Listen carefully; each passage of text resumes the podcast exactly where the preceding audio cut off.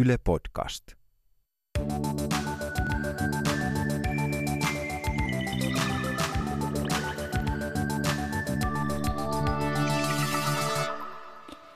Mä sijoitan tällä hetkellä 300 euroa kuussa rahaa ja mun salkussani on yhteensä noin 10 tonni tällä hetkellä. Ja no, arvohan vaihtelee. Ennen lokakuuta siellä oli monta sata euroa enemmän, nyt siellä on monta sata euroa vähemmän, mutta se ei oikeastaan mua kauheasti haittaa. Pia, paljonko sä sijoitat kuukaudessa? No silloin kun mä aloitin sijoittamisen kuukausisäästämisen muodossa, niin mä sijoitin sen joka kuukausi. Mutta nyt kun mä oon taas opiskelija, niin piti säätää sitä säästösuunnitelmaa niin sen mukaisesti. Niin nyt se on 50. Yes. Tässä jaksossa me puhutaan Pian kanssa siitä, että mitä pitää tietää, jotta voi perustaa oman salkun ja miten sille rahalle voi saada tuottoa. Ja sit kun sä oot kuunnellut tämän jakson, niin sä tiedät ainakin sen, että miksi sun ehdottomasti kannattaa alkaa sijoittaa juuri nyt. Mun nimi on Julia Tureen. Pia-Maria Nikström, sä opiskelet kauppakorkeakoulussa Aallossa ja pidät erittäin ansiokasta Mimmit sijoittaa blogia, jossa käydään kädestä pitäen sijoittamista läpi, että miten se homma hoituu. Mikä sai sut aloittaa sijoittamisen? No periaatteessa mä muutama vuosi sitten oli jossain oman pankkini tapaamisessa, jossa multa sitten lopuksi kysyttiin, että onko mä harkinnut sijoittamista. Ja mä sitten niinku ihan vaan sen virkailijan mieleksi ja niinku pakon alla suostuin johonkin sadan euron kuukausisijoitukseen, johonkin semikalliiseen rahastoon yhtään kysymättä sen enempää. Mutta onneksi sen jälkeen mä oon nyt niinku tutustunut sijoittamiseen tarkemmin, enkä mä enää tänä päivänä sijoita vaan sen pankkirouvan mieliksi, ihan ittenikin takia. Ja ehkä suurin sellainen yksittäinen tekijä niin sijoittamisen aloittamiseen oli se, että kun mä sisäistin, että kuinka niin kuin suht varmasti mun rahat kasvaa siellä pörssissä niin pitkällä aikavälillä. Joo. Joo. Et, että ei se ollutkaan mitään uhkapeliä se pörssiin sijoittaminen, vaan mä pystyn aika varmasti kasvattaa mun rahoja siellä niin korkoa korolle efektin takia. Josta me puhutaan pian vähän lisää.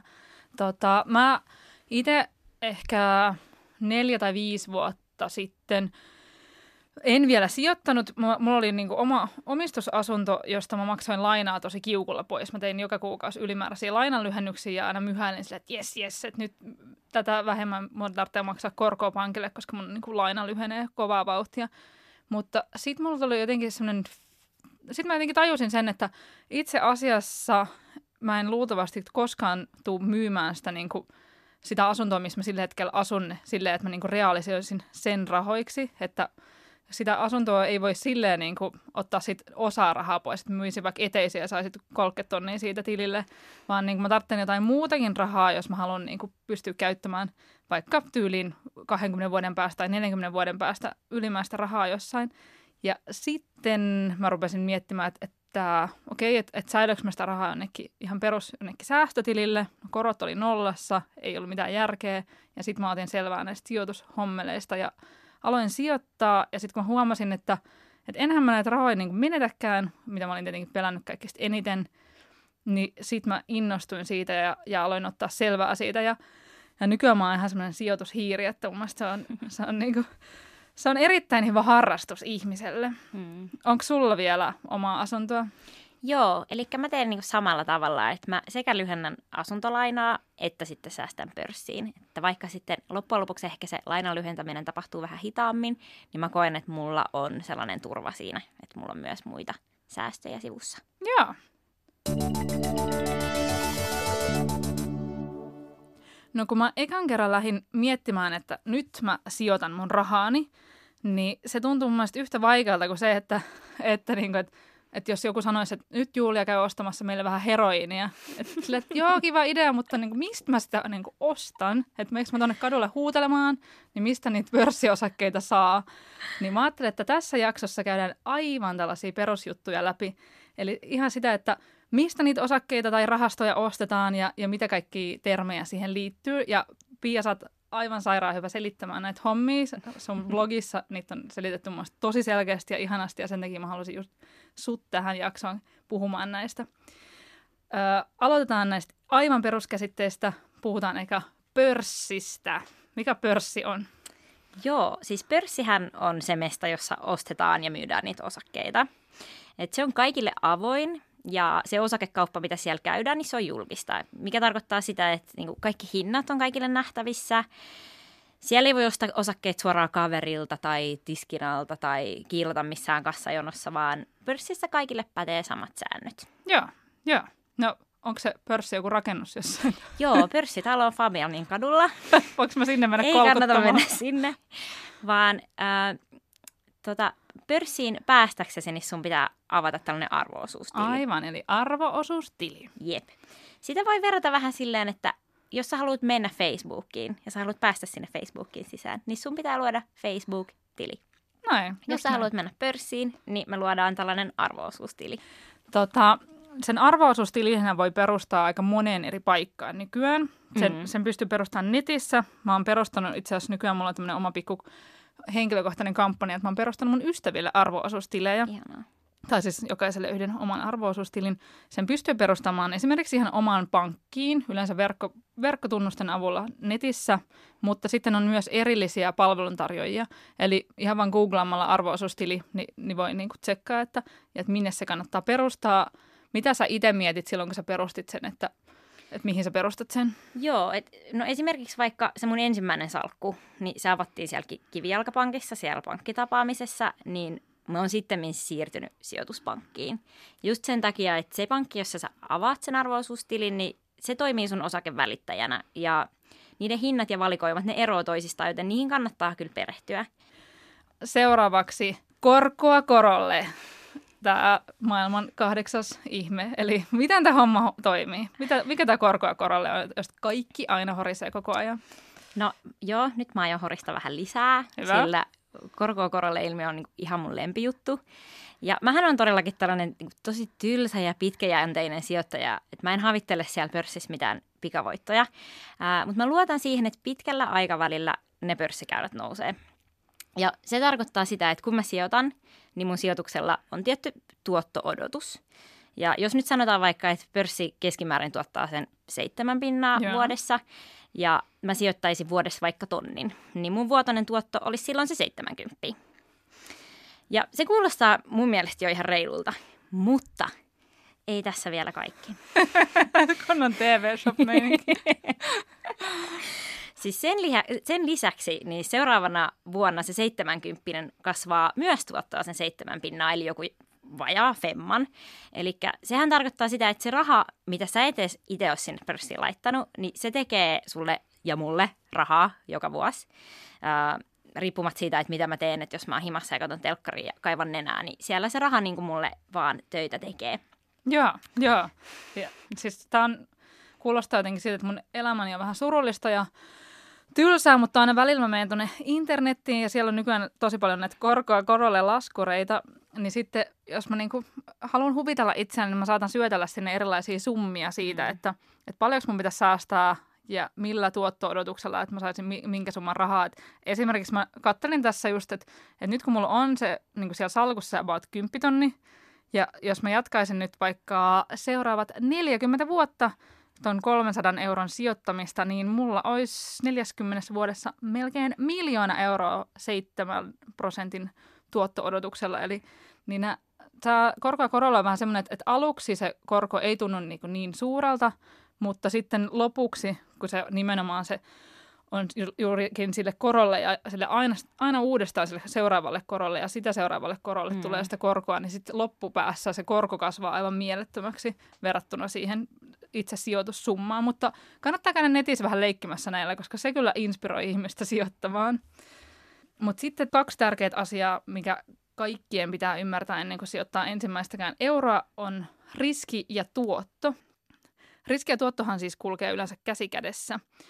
Riski siis tarkoittaa sitä, että on riski sille, että se sun sijoittama raha, niin siitä häviää vähän jonkun verran arvoa. Tai, tai se, jos, se, jos olet sijoittanut vaikka osakkeeseen, niin että se firma menee konkurssiin, että sä hävit kaiken. Mm. Että se riski on olemassa. Ja se riski, se tuotto on ikään kuin palkkio siitä, että sä oot ottanut sen riskin. Eli tuotto taas on se, että, että mitä voi voittaa siellä. Jep. Ja mä itse mietin tämän silleen, että, että niin kuin jos ihmisellä on pitkä sijoitusaika, niin kuin itselläni, mulla niin kuin voisi hyvin olla toi vaikka tuo 40 vuotta, koska mä sijoitan tällä hetkellä vaan sellaista rahaa, mitä mä en oikeastaan tarvitse mun arjessa, niin sitten sitä riskiä voi ottaa paljon enemmän sen takia, että – että pörssi on semmoinen, että se niinku nousee ja sitten se laskee, että se on vähän semmoinen niinku aallokko. Niin sitten jos mulla on pitkä aikaväli, niin sitten se yleensä niinku kuitenkin historiallisesti ainakin tähän mennessä noussut koko ajan jonkun verran, niin sitten jossain vaiheessa, kun mun tarvitsee ottaa niitä rahoja ulos, jos ehkä eläkkeellä, kun mä haluan ostaa niitä bebeleivoksia, niin sitten mä voin yrittää myydä niitä, niitä sijoituksia silloin, kun se, se on niin kuin siellä aallon harjalla eikä siellä mm. aallon pohjalla. Just näin. Siis riskihän nimenomaan tarkoittaa sitä kurssien heilahtelua. Ja kun katsoo lyhyellä aikavälillä, niin kun ne kurssit saattaa heilahdella vaikka kuinka paljon, niin silloin se riski saattaa tuntua suurelta ja pelottavalta. Mutta sitten jos vähän pystyy zoomaan ulospäin, niin kuin sä sanoit, 40 vuotta, niin silloin sä näet, että se niin kuin, ö, trendi on kuitenkin ylöspäin. Et se koko ajan, että vaikka niin mennään siellä ylös ja alas, niin, niin se trendi kuitenkin näyttää ylöspäin. Ja sitten tota, no okei, kaikki ei varmaan sijoita niin kuin ihan tällaiseksi 40 vuodeksi. Tämä mm. kuulostaa aika silleen, ehkä vähän niin kuin luotaan työtävältä sijoitusajatukselta. Mutta äh, mä oon kuullut tällaisen niin kuin neuvon monelta tyypiltä, että, että jos haluaa sijoittaa osakkeisiin, jossa on enemmän riskiä kuin vaikka esimerkiksi koroissa, niin sitten os- osakesijoituksiin kannattaa sijoittaa silleen, että, että sulla on mahdollisuus pitää sitä, niitä sijoituksia vähintään se seitsemän vuotta siellä. Mm. Uh, no paljonko sun mielestä niin rahaa voi sijoittaa? No monissa sijoituspankeissa niin se kuukausiminimi on yleensä 15 euroa. Ja mä koen, että jos sulla on mahdollisuus laittaa se 15 euroa sinne, niin siitä vaan. Mm. Että vaan niin kuin sekin, että saa sen tavan Ää... Niin, nimenomaan. Vaikka jonnekin ihan alkaa kuukausi säästää johonkin vaikka rahastoa 15 mm. euroa. Kyllä. Ja, ja sitten, no mikä paljon on se maksimi, mitä sun mielestä voi sijoittaa? Uh, no ehkä sellainen, sellainen summa, että sä et menetä yö, yöunia siitä – että sulla on ne rahat siellä pörssissä. Joo. Ylipäänsä kun lähtee sijoittamaan, niin on kyllä hyvä tunnustella sellaista riskisietokykyä ja, ja kannattaa olla niin kuin jäitä pakkasessa valmiina, sitten, että voi kaataa sinne hattuun, että kun, kun ne kurssit laskee, mutta... Ähm, niin kuin sen sijoittamisen ei kuulu, kuulu olla kurjaa tai siitä ei kuulu ahdistua, niin sen takia pitää olla aina sen verran niin kuin esimerkiksi ihan peruspankkitilillä tai säästötilillä sellaista mm. rahaa, että jos niin kuin tarvitsee yhtäkkiä, niin, niin ottaa sieltä eikä niistä sijoituksista, koska sitten se on ikävää, jos ne on just laskenut ja on pakko ottaa sieltä sijoituksesta, niin sen takia aina mun mielestä eka puskurirahaa ja sitten vasta voi, voi alkaa sijoittaa. Yep. Tota, no okei, sitten mihin eri kohteisiin voi sijoittaa? Mitä on ne, niin kuin, mitä, nyt me ollaan puhuttu osakkeista ja rahastoista, mutta nämä olisi vielä hyvä avata, että mitä ne tarkoittaa? Hmm. No osake esimerkiksi, sehän on niin pieni palanen yritystä. Että jos sä omistat jotain osaketta, niin sä oot omistajani siinä yrityksessä. Mikä käytännössä tarkoittaa sitä, että sä voit esimerkiksi mennä sinne yhtiökokoukseen ja osallistua siellä äänestyksiin.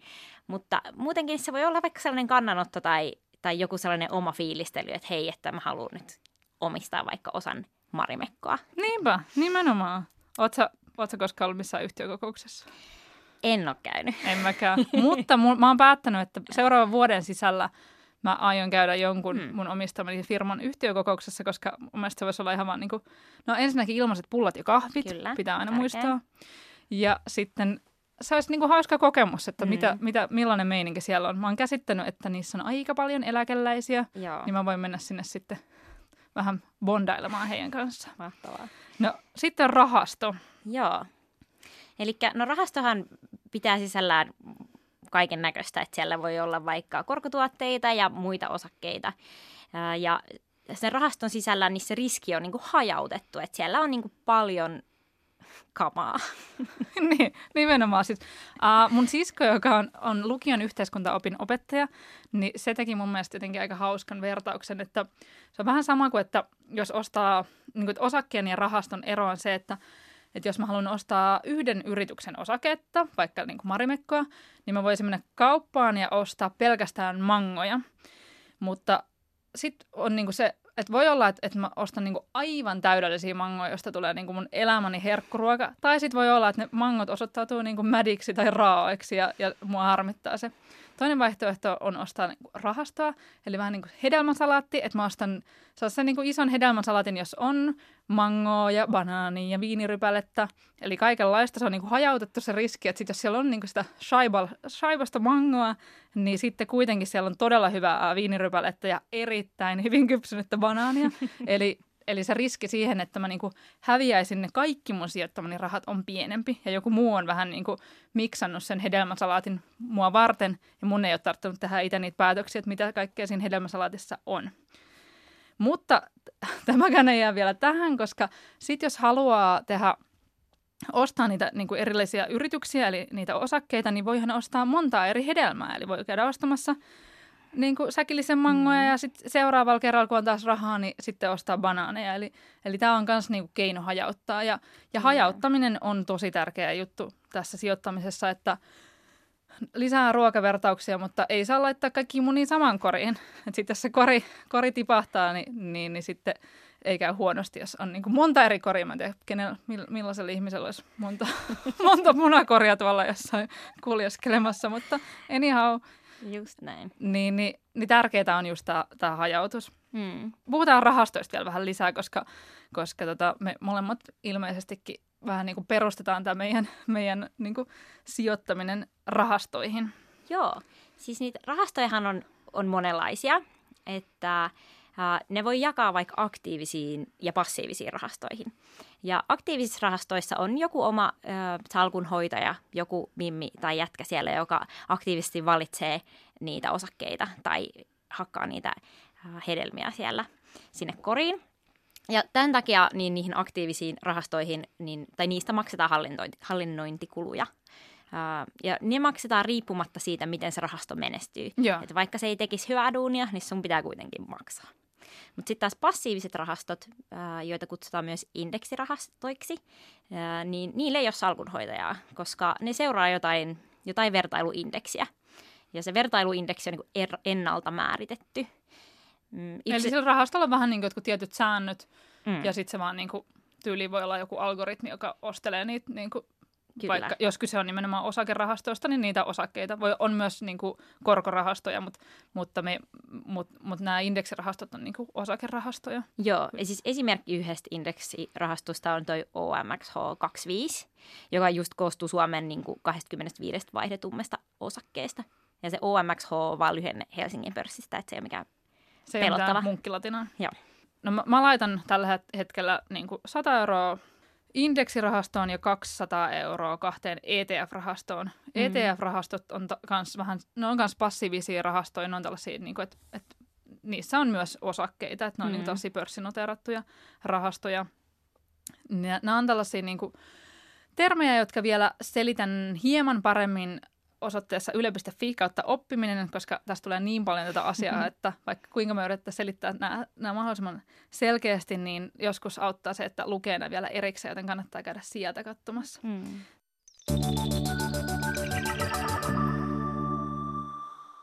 Kenen kannattaa sun mielestä ostaa rahastoa ja kenen osakkeita? No mullehan on kestolemppari noi indeksirahastot ja se on just sen takia, koska sä pääset hirveän pienellä rahalla niihin kiinni ja sun ei tarvi niinku ajoittaa sitä sun aloittamista, vaan sä voit ihan milloin tahansa vaan niinku aloittaa vaikka se 15 euron kuukausisäästämisen indeksirahastoon. Osakkeihin taas sit kannattaa laittaa vähän niinku enemmän aikaa ja, ja tota niin, tehdä niitä päätöksiä sitten just niinku esimerkiksi yhtiön ja ajoittamisen kannalta sitten vähän tarkemmin. Koska yritykset on sellaisia, että joskus niillä menee hyvin, joskus niillä menee huonosti, mm-hmm. joskus niiden osake on jotenkin tosi korkealla. Mm. Puhutaan, että, että ne on niin kuin yliarvostettuja silloin ja silloin niitä osakkeita ei kannattaisi ostaa. Mutta sitten jos on ihan aloitteleva sijoittaja, niin voi olla tosi vaikeaa miettiä, että onkohan tämä nyt korkealla vai ei. Joo. Niin sitten pitää mä sanoisin, että, että jos haluaa ostaa rahastoon, niin ei tarvitse oikeasti niin lukea mitään pörssikirjaa mm. tai hirveästi etsiä tietoa, mm. mutta jos haluaa ostaa osaketta, jonkun firman osaketta, niin kyllä sit kannattaa jonkun verran jaksaa perehtyä asiaan. No itse kun ostin ensimmäisen kerran osakkeita, niin en perehtynyt asiaan niin yhtään mitenkään. Mä, mulla oli vaan semmoinen fiilis, mä oon vähän tämmöinen niin intohimosijoittaja, niin mä vaan niin ostelin tota, kaksi koneen osaketta ja sitten – Uh, se oli niin kuin täysin failure-ostos, koska se, ne, se maksoi 9 euroa se kaupankäyntikulu ja ne ost, se ostos maksoi yhteensä 80, eli niin kuin mulla oli yli 10 prosenttia siitä, siitä kaupasta, niin mä maksoin niitä kaupankäyntikuluja, niin siinä ei ollut mitään järkeä. Mutta toisaalta toimi tällaisena porttiteoriana, että sitten mä aloin kiinnostua, että miten näitä osakkeita, niin kuin, että, että millaisia osakkeita kannattaa ostaa ja paljonko niitä kannattaa ostaa. Ja sitten sen jälkeen mä oon niin kuin, tehnyt vähän onnistuneempia osakekauppoja, että en mä sinällään kadu tätä asiaa. Niinpä, se oli kokemuksena tärkeä. Se oli, se oli tämmöinen oppikokemus. Eri ihmisillä on erilaisia sijoitustrategioita ja, ja mä kyselin vähän, että millaisia. Tässä on pari esimerkkiä. Mä sijoitan mun vajaan kahden tonnin nettopalkasta tällä hetkellä noin 500 euroa kuussa passiiviseen indeksirahastoon. Ja sitä mä ajattelin tähän niin kauan, kunnes jaksan perehtyä niihin yksittäisiin osakkeisiin. En tiedä siitä hommasta vielä mitään, mutta on aika kiinnostunut. Lisäksi kaikki veronpalautukset, lomarahat ja tulospalkkiot ynnä muut menee pitkälti säästöihin. Mulla on aika halvat elämäntavat, joten tällä hetkellä se säästäminen ei ainakaan mitenkään rajoita mun elämää. Toki mä saan siitä vähän kiksejä, niin se ehkä selittää sen ilmiön. Rahastosäästämistä mä oon harrastanut vasta pari vuotta, mutta mä alan hiljalleen oivaltaa sen lajin hienouden. Silloin kun huomaa rahaston olevan 500 euroa pakkasella eikä tunnu missään, niin tietää tajunneensa siitä hommasta ees jotain. Tässä oli Kertun sijoitustrategia. Tämä oli mielestäni oikein mainio. Erittäin, erittäin hyvä ja tällähän niin meiningillä voi ihan hyvin jatkaa vaikka koko loppuelämänsä. Ei ole mikään pakko missään vaiheessa siirtyä osakkeisiin, ellei halua erityisesti. No sitten tässä on tämmöinen niin kuin, mun mielestä kiinnostava ää, seuraava story siitä, että, että miten saa vähän kiksejä tästä sijoittamisesta. No mulla on sellainen rahaan liittyvä pieni viihdeharrastus, että mä myyn ja ostan virtuaalivaluuttoja pienillä summilla. Mä en lottoa tai osta arpoja tai pelaa mitään pitkävetoa, että tämä on se mun niin kuin, jännitystä tuova rahaan liittyvä pelaamisjuttuni. Ja mulla on tässä semmoinen strategia, että aina jos mä oon vähän voitolla – niin mä otan heti ne voitot ulos, tai siis sen rahan, mitä mä sinne laittanut, ja vähän voittoja, ja sitten jatkan pelaamista sillä summalla, mikä sinne jäi. Eli et en olisi koskaan häviöllä, koska siitä, että on pikkusenkin voitolla, niin tulee tosi hyvä fiilis. Ja toki siis tätähän nyt ei voi sillä tavalla verrata arpojen nostamiseen eikä vaikka lottoamiseen, että ne voitot, jos sieltä jotain joskus tulisi, niin nehän on siis verovapaita, mutta tämä virtuaalivaluutalla kaupankäynti, niin sehän on siis sellaista niin kuin sijoittamisena katsotaan, että sitten tietysti kaikista voitoista maksetaan verot. Eli tämä on sellainen niin kuin pelaamisen ja sijoittamisen niin kuin välimuoto mulle, sellainen mun oma pikku viihdejuttu, jota välillä teen, kun on siihen aikaa ja haluaa vähän jännitystä elämään. Uh. Joo, mun mielestä on, niin kuin, on mahtavaa, että ja tämäkin tyyppi siis ää, niin kuin, myös tämän lisäksi hän kertoo, että hän myös niin kuin, sijoittaa indeksirahastoon ja, yeah. ja osakkeisiin, että, että, no, että nämä, nämä, on, niin kuin, nämä virtuaalivaluuttahommat, nämä on tällaista spekulatiivista sijoittamista. Mm. Eli sijoitustuotteita on hirveästi kaikenlaisia, että osakkeet ja rahastot on vaan niin kuin yksi tämmöinen niin kuin yleisin homma, mutta sitten on kaiken maailman bondeja ja, ja johdannaisia. Ja että niin kuin tähän, no, se on niin kuin ammatti ää, jos haluaa oikein niin kunnolla alkaa sijoittelemaan, mutta, mutta niin kuin harrastuksena riittää mun mielestä hyvin, että tietää nämä rahastot ja osakkeet. No aina ei välttämättä ihmisellä ole rahaa sijoittaa vielä. Opiskelijan tuloilla ja asuntolainan menoilla ei tällä hetkellä ole sellaista rahaa, jota voisi laittaa kiinni sijoituksiin useiksi kymmeniksi vuosiksi, joten on ratkaissut sijoitusasiat niin, että siirrän aina tilille muutaman kympin rahaa kuussa – ja sitten kun saan tulevaisuudessa työpaikan, niin sijoittelen ne rahat sieltä sitten menemään. Ja nyt jos tässä välissä sattuu joku katastrofi, niin nämä rahat on kuitenkin siellä sitten tallessa ja käytettävissä. Tämä oli Lauran sijoitusstrategia, eli hän ei vielä sijoita, mutta aikoo aloittaa. Just näin. Hän sanoi, että paras sijoitus, minkä voit tehdä, on itseesi. Eikä se, että sä otat selvää näistä asioista. Niinpä, nimenomaan. No sitten äh, Heli sijoittaa tälleen. Mulle sijoittamisessa tärkeintä on ideologia, eli itse säästän tällä hetkellä semmoisiin rahastoihin, joissa on yrityksiä, jotka toimii ympäristön kannalta vastuullisesti ja eettisesti.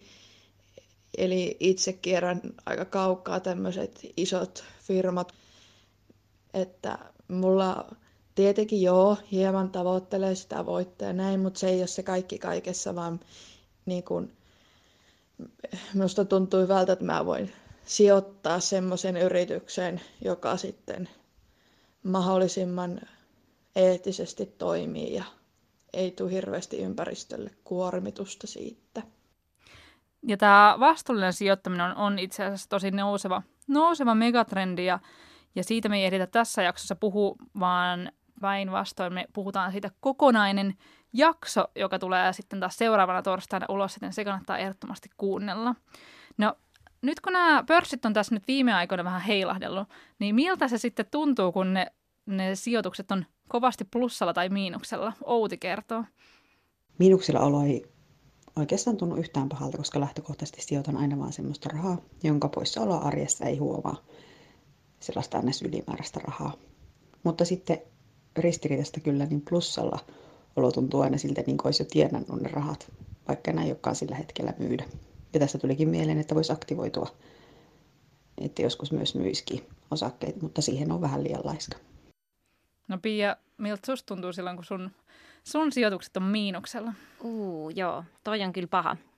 Yleensä, jos sille intuitiivisesti lähtee pörssissä ää, käyttäytymään, niin tekisi varmaan mieli sitten realisoida kaikki nopeasti ja laittaa ainakin patjan sisälle, mutta yleensä niin kuin se, mitä kannattaa tehdä, on sitten täysin niin kuin päinvastainen. Eli mä yritän pitää siellä mun arvoosuustilillä vähän niin kuin käteistä ja sitten kun tulee pahat paikat, niin sitten mä vaan ostan lisää niitä. Joo. Ja silleen niin kuin tankkaan. Et mietin enemmän silleen, että, että pörssilasku on alennusmyynti, ja Joo. mä haluan mennä sinne. Just näin, just näin. Ale shoppailemaan. Joo, toi, no on niin kuin hankalia hommia. No, ja sitten mun mielestä siihen auttaa se, että no ensinnäkin on tämmöinen sijoitusstrategia. Itselläkin, no mun se strategia on se, että mä ostan siellä 300 euroa joka kuukausi. No, no ne menee automaattisesti ne ostot, mun ei tarvitse itse tehdä asiaa eteen yhtään, mitä mun tililtä siirtyy. Mun arvoosuus tilille 300 euroa, josta siirtyy siihen kolmeen eri rahastoon tämä summa, että et mun ei tarvitse tehdä itse asian eteen yhtään mm. mitään sen enempää. Mutta tota, enkä sitten vaikka kuin laskisi, niin mä en lopettaisi sitä, vaan niin kuin, vähän silleen tämän aallokon läpi vaan niin kuin seilaisin. Oh my god, nämä mun vertaukset alkaa olla ihan kauheita. Mutta, tota... Hei, pitää muistaa, että sijoittaminen on maraton, ei sprintti. näitä, näitä, näitä sijoitusvertauksia löytyy kyllä aivan. No, joo. Tota, uh, Mutta mä ajattelin, että Voisi käydä tähän loppuun vielä läpi muutaman nyrkkisäännön sijoittamisesta, sellaisen, niin kuin mitä me itse noudatetaan. Mm.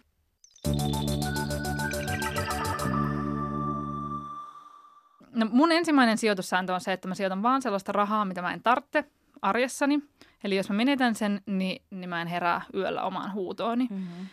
Eli mulla on puskurirahaa tilillä, että jos jotain joskus tapahtuu, niin mun ei tarvitse myydä niin mun sijoituksia, vaan mä voin ottaa sieltä, sieltä tililtä sitä rahaa vaan. Millaisia totana, niin sijoitussääntöjä sulla vaikka rahastoihin liittyen? No ehdottomasti se, että äh, kun mä joka kuukausi sijoitan rahaa, niin mä en edes välttämättä mieti, että mä sijoitan niitä itselläni. Mulla saattaa olla sellainen ähm, ajatus, että tämä on joku lasku, minkä mun on pakko maksaa, tai että vaikka mun yhtiövastike olisi 50 kalliimpi. Joo, joo. Ja mä en niin edes hirveästi seuraile, että miten niillä menee just sen takia, koska mä en halua alkaa friikkailemaan ja tekemään mitään tyhmiä päätöksiä. Ää, niin periaatteessa se mun nyrkkisääntö on se, että mä vaan joka kuukausi automaattisesti kanssa suoravelotuksella, niin annan sen mennä sieltä, enkä mieti sen enempää koko hommaa. Joo, joo. Sitten rahastoissa mun mielestä tärkeää on se, että ää, ne rahaston kulut on aika pienet. Jep. Että mielellään, no itse ajattelen näin, että mielellään alle 0,5 prosenttia. Mm, mm. Ainakin alle yksi. Pitää olla, niin kuin, pitää olla todella hyvin tuottava rahasto semmoinen, joka vuodesta toiseen jotenkin pystyy peittoamaan sen indeksin, että se ne, niin kuin vaikka niin kuin isot kulut yli yhden, yli yhden prosentin tai yli 1,5 prosentin rahastokulut niin kuin jotenkin ajaisi sen asiansa tai perustelisi sen, että miksi ne kulut on niin korkeat. Just näin. Ja varsinkin sen korkoa korolle ilmiön niin toteutumisen kannalta, niin kustannustehokkuus on niin kuin ehkä tärkein. Et kustannustehokkuus ja sitten se pitkäjänteisyys, että sä pidät tarpeeksi kauan niitä rahoja siellä. Mutta sen takia just mäkin suosin ihan niin kuin kuluttomia rahastoja. Joo, koska jo. sekin on sitä tuottoa se, että säästät kuluissa. Nimenomaan. Ja näitä kyllä löytyy, jos googlailee sitä, niin kuin, googlailee netistä tai katsoo niin kuin oman palvelutarjoajan niin kuin sieltä et, etiskelee, niin niitä kyllä yleensä niin kuin löytyy ihan niin kuin pienikuluisia indeksirahastoja. No, mulla on muutama osakesääntö, jota mä en itse vielä täysin noudata sen takia, että mun salkkuni ei ole niin, kuin niin osakesalkku ei ole niin iso. Mä ostan osakkeita vaan silloin, kun mä niin kuin innostun jostain tietystä yrityksestä, ja niin käy aina silloin tällöin, ehkä kerran vuodessa tai kerran, tai kerran puolessa vuodessa, mutta, mutta mä ää, pyrin ostamaan vaan sellaista firmaa, minkä ansaita, tai tällaisen niin kuin liiketoiminnan logiikan mä tajun, että mm. miten se firma tekee sitä rahaa, että jos on jotain niin kuin, on paljon sellaisia teknologiayrityksiä, joista mä en niin kuin ihan hiffaa, että miten nämä toimii, niin mä en ole niin kuin, mä oon ajatellut, että mun pitää olla sen verran niin kuin kiinnostunut, että mä jaksan ottaa selvää, että, että mikä tämä homman juju on. Tällä hetkellä mä ostan myös minimissään 500 eurolla niitä osakkeita kerrallaan sen takia, että ne kaupankäyntikulut on, mm. on niin korkeat. Joskus on kyllä sellaisia alennusmyyntejä, että kaupankäyntikulut on vaikka euron tai jotain tällaisia. Tällaisia mä oon niin joskus, joskus hypännyt mukaan. Ja sitten vielä tämä, että mä yritän hajauttaa. Mä haluaisin hankkia pikkuhiljaa mun salkkuun viidestä kymmeneen eri yritystä sen takia, että sit jos yksi yritys laskee, niin sitten toinen voi nousta. Ja, hmm. ja sitten mä niinku automaattisesti tulee tämä ajallinen hajautus, eli mä luultavasti en osta silloin, kun on kaikista halvimmillaan, mutta en myöskään silloin, kun on kaikista kalleimmillaan. Tätä sijoituskamaa voi lukea lukea ja keskustella ja, ja niin kuin ottaa selvää vaikka mistä. Millaisista paikoista sä itse niin kuin, itse otat selvää? Joo, mä tykkään tosi paljon just seurata esimerkiksi somessa tai eri, eri blogeja, niin kuin sijoitusaiheisia blogeja. Just sen takia, koska yleensä se somekäyttäytyminen on niin kuin ihan toista luokkaa, että sitten seurataan enemmän sitä, että mitä voisi ostaa ja mainostetaan hirveästi kaikkea, että kulutat niin rahasi tänne. Niin mun mielestä on ihana niin ra- raikastavaa mennä esimerkiksi just äh, tonne lukenoit Merja Mähkän, onnellinen omistaja. Merjan blogi on mahtava. On, ihana. Ja sitten tietenkin mä oon tykännyt myös kuunnella podeja, ja varsinkin sellaisia, missä niin kun, se teema ehkä ei oikeastaan ole raha, että just toi Nata ja Vivianin ysistä viiteen ja sitten se afterwork, niin siellä kun on niitä raha... Ää, jaksoja, niin mä tykkään kuunnella joo, niitä. Joo, musta on ihanaa kuunnella, kun tällaiset niinku perustyypit, niin kuin, no, Nata ja Vivian siis tot, perustyyppejä, niin, niin että et kun ne kertoo niiden raha, että miten mm-hmm. ne hoitaa ne raha mm-hmm. kun siinä, siinä tulee sellainen olo, että hei mäkin voin niin kuin, tehdä tolleen. Jep. Ja sitten Julia Ihminen blogi, sitä mä luen rahapostaukset. Joo, ja minä luen myös Mimmit sijoittaa. tota, no sitten mä tykkään tästä Jasmin Hamidin mm. ää, Hyvän päivän varalle. Se on, niinku, se on semmoinen symppis blogi, jossa avataan niin kuin, tosi hyvin omia sijoituksiaan ja, ja sitten Jasmin kertoo, että miksi hän on ostanut, ostanut mitäkin. Mm. Ja no sitten, niin kuin, kyllä mä kuuntelen ihan näitä Ylen peruspodcasteja, tai oikeastaan kainaan niin kuin enemmänkin radio-ohjelmia, mutta mulle kaikki, kaikki asiat on nykyään vaan podcasteja. Eli pörssipäivää, se on myös tosi informatiivinen, sitä mm. mä en mä nyt ehkä ihan joka jakso ole kuunnellut, mutta sille, silloin kun jaksan. Ja sitten vähän riippuen, että millainen aihe on, mutta toi Mikä maksaa ohjelma, niin nyt siinä oli viimeksi esimerkiksi tosi hyvä jakso siitä, että, että tuleeko pörssit laskemaan vai, vai niin kuin mitä pörssille tulee käymään, niin tällaista hyvää spekulaatiota aiheesta. Ja sitten tähän loppuun mulla on aina tapana kysyä, kysyä mun vieraaltani jotain tällaista knoppitietoa. Ja mä kysyn sulta, että kuinka monta prosenttia suomalaisista sijoittaa osakkeisiin, rahastoihin tai vastaaviin? Uu, toi on paha. Kuinka monta prosenttia suomalaista sijoittaa? Tämä tulee nyt ihan tällaisella mututuntumalla, koska mä en ole tällaiseen prosenttiin itse törmännyt. Mä sanoisin, että 30 prosenttia. Hei, mahtavaa. Aika lähelle. Toi äh, tällaisen Danske Bankin taloudellisen mielenrauhatutkimuksen, joka on aika tuore tutkimus mukaan, niin 36 pinnaa suomalaisista. Yes. Eli aika paljon. Mä olin jotenkin mm. ajatellut, että, että kun että puhutaan aina, että, että ihmisten pitäisi aloittaa sijoittamaan, niin mä oon luullut, että, että yli niin kuin ihan sairaan vähän ihmiset sijoittaa, mutta, mutta aika paljon. Mm, sitten ehkä tämmöinen pieni, pieni miinus tässä on se, että naiset, naisista sijoittaa 30 pinnaa ja miehistä 42 pinnaa. Eli nyt naiset sinne vaan börsseen vähän kaupoille. Hei, kiitos tosi paljon Pia, että olit täällä tänään. Kiitos. Ja tässä oli tämän viikon melkein kaikki rahasta. Kiitos seurasta ja ensi kertaan.